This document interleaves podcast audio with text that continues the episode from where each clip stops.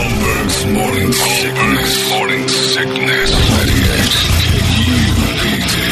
There's got to be an explanation to all these UFO sightings, right? Hey, it's Stephen Diener, host of the Unidentified Alien Podcast. And whether you're new to the conversation or have been looking into it for years, you need to check out the fastest growing alien show out there, the Unidentified Alien Podcast, or UAP for short. There's a crazy amount of alien encounter stories out there from all over the world. And the beauty of it is that I bring them all to you and let you decide what you believe. Download and subscribe to UAP on any of the major podcasting platforms. And you can also find it on UAPpodcast.com. All righty then. Here we go. End of the day. Uh, it's time to get entertained and run for our lives. It is the entertainment drill. It's brought to you by our friends at reactdefense.com, the home of tactical black self defense training. Don't know what kind of self defense you got when you walk in on your husband and your brother deep in the I don't know, state of love. I don't know what that is, but I know one thing I would do: run the other way. And they teach you a lot of that. We had that email from that guy uh, yesterday that he and his wife were just trying to shoot some pool. Some guy was being a dick, trying to get him to fight, and he said, "You know what? I've listened to you long enough to know that that's the best thing I could have done." Smart. And you can go to React Defense and get taught a lot of those situations. I watched a lot of the uh, air disasters. We talked about that this morning. So many times I'm watching that one dude on that FedEx flight 705. Highly recommend you watch that. How many times they could have put him out. But again, I didn't have a hammer to the head situation going, but he, he the whole one side of your body right, is given out. struck him from behind. And there are situations where you're getting bonked, but if you're breathing, you're fighting. And that's exactly what that FedEx flight was. If those guys stayed awake and breathing despite all their weaknesses and injuries, and they still won the fight. It's amazing to watch. And then there was this one uh, air disaster that I thought about Tactical Black too. Uh, the Bulgarian flight, or no, it was the uh, Ethiopian flight where the pilot's like, I've had it. These guys aren't serious about killing me. They just want to crash the plane. And he just uh, he just says, uh, passengers prepare for a, a crash landing. Um, there's nothing we can really do here. Uh, so react to the hijackers. And he said it in kind of broken English. So, and nobody got up and did a thing. Wow. Cowards. And uh, in fact, that was what was going on because we do the airplane seminar too, which is incredible. And I watched the one where they took hostages on the plane. I'm like, ooh, there's a way around that. Like I've gone through the scenarios. It's incredible. It's such an incredible thing. You you go through any scenario you can imagine. They've thought of it. They'll put you through it. You'll get in. You'll get out. It's just flat amazing. Head over there, reactdefense.com, and uh, make yourself smarter. Make yourself better at being alive. That's how it works. Uh, it's the home of Tactical Black. Brady Entertainment. The movie that Kirby and I are going to see today, Bob Marley, One Love, That's right. Big Includes- fan. Big fan. includes a true incident where seven armed men attacked Bob and his wife Rita I hope and members of his true. band in 1976. Several of them were injured, including Bob and Rita. Now, in the movie, give, Brady. Yeah. In the movie, one of those gunmen goes to Bob's house a few days later and apologizes, and Bob forgives him. doesn't happen. Does not happen.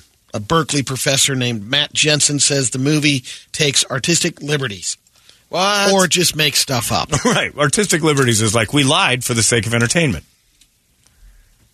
But Brady will straighten all this out with his knowledge of Rasta life and then seeing the movie and comparing the realities. Brady doesn't have to actually see it, he's lived it, but he just wants to compare and contrast how it worked.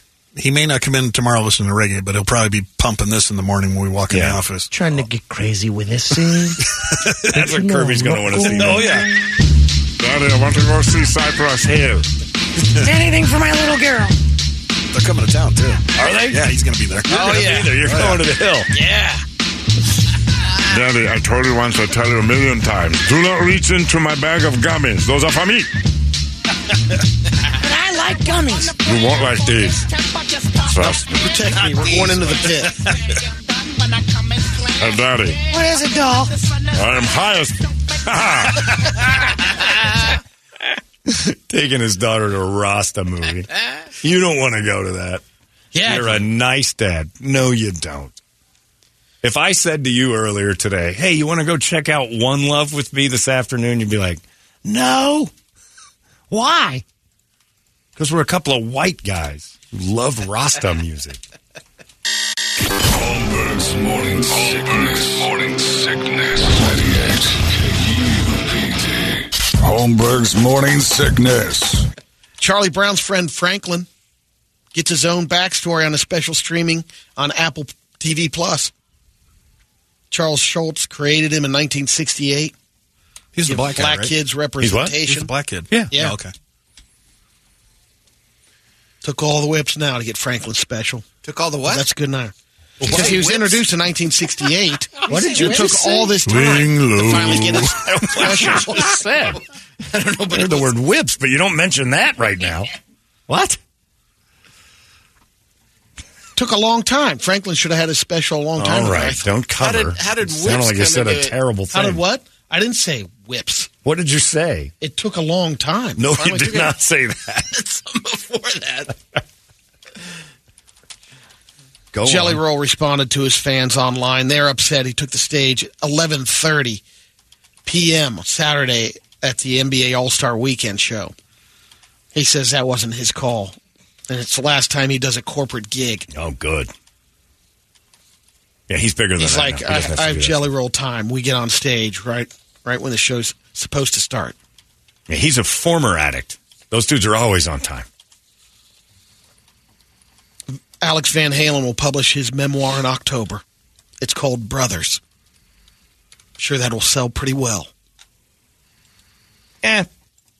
I suppose it's just his story. I can only imagine how many. I mean, I'd like to hear there's both. a lot. Sure.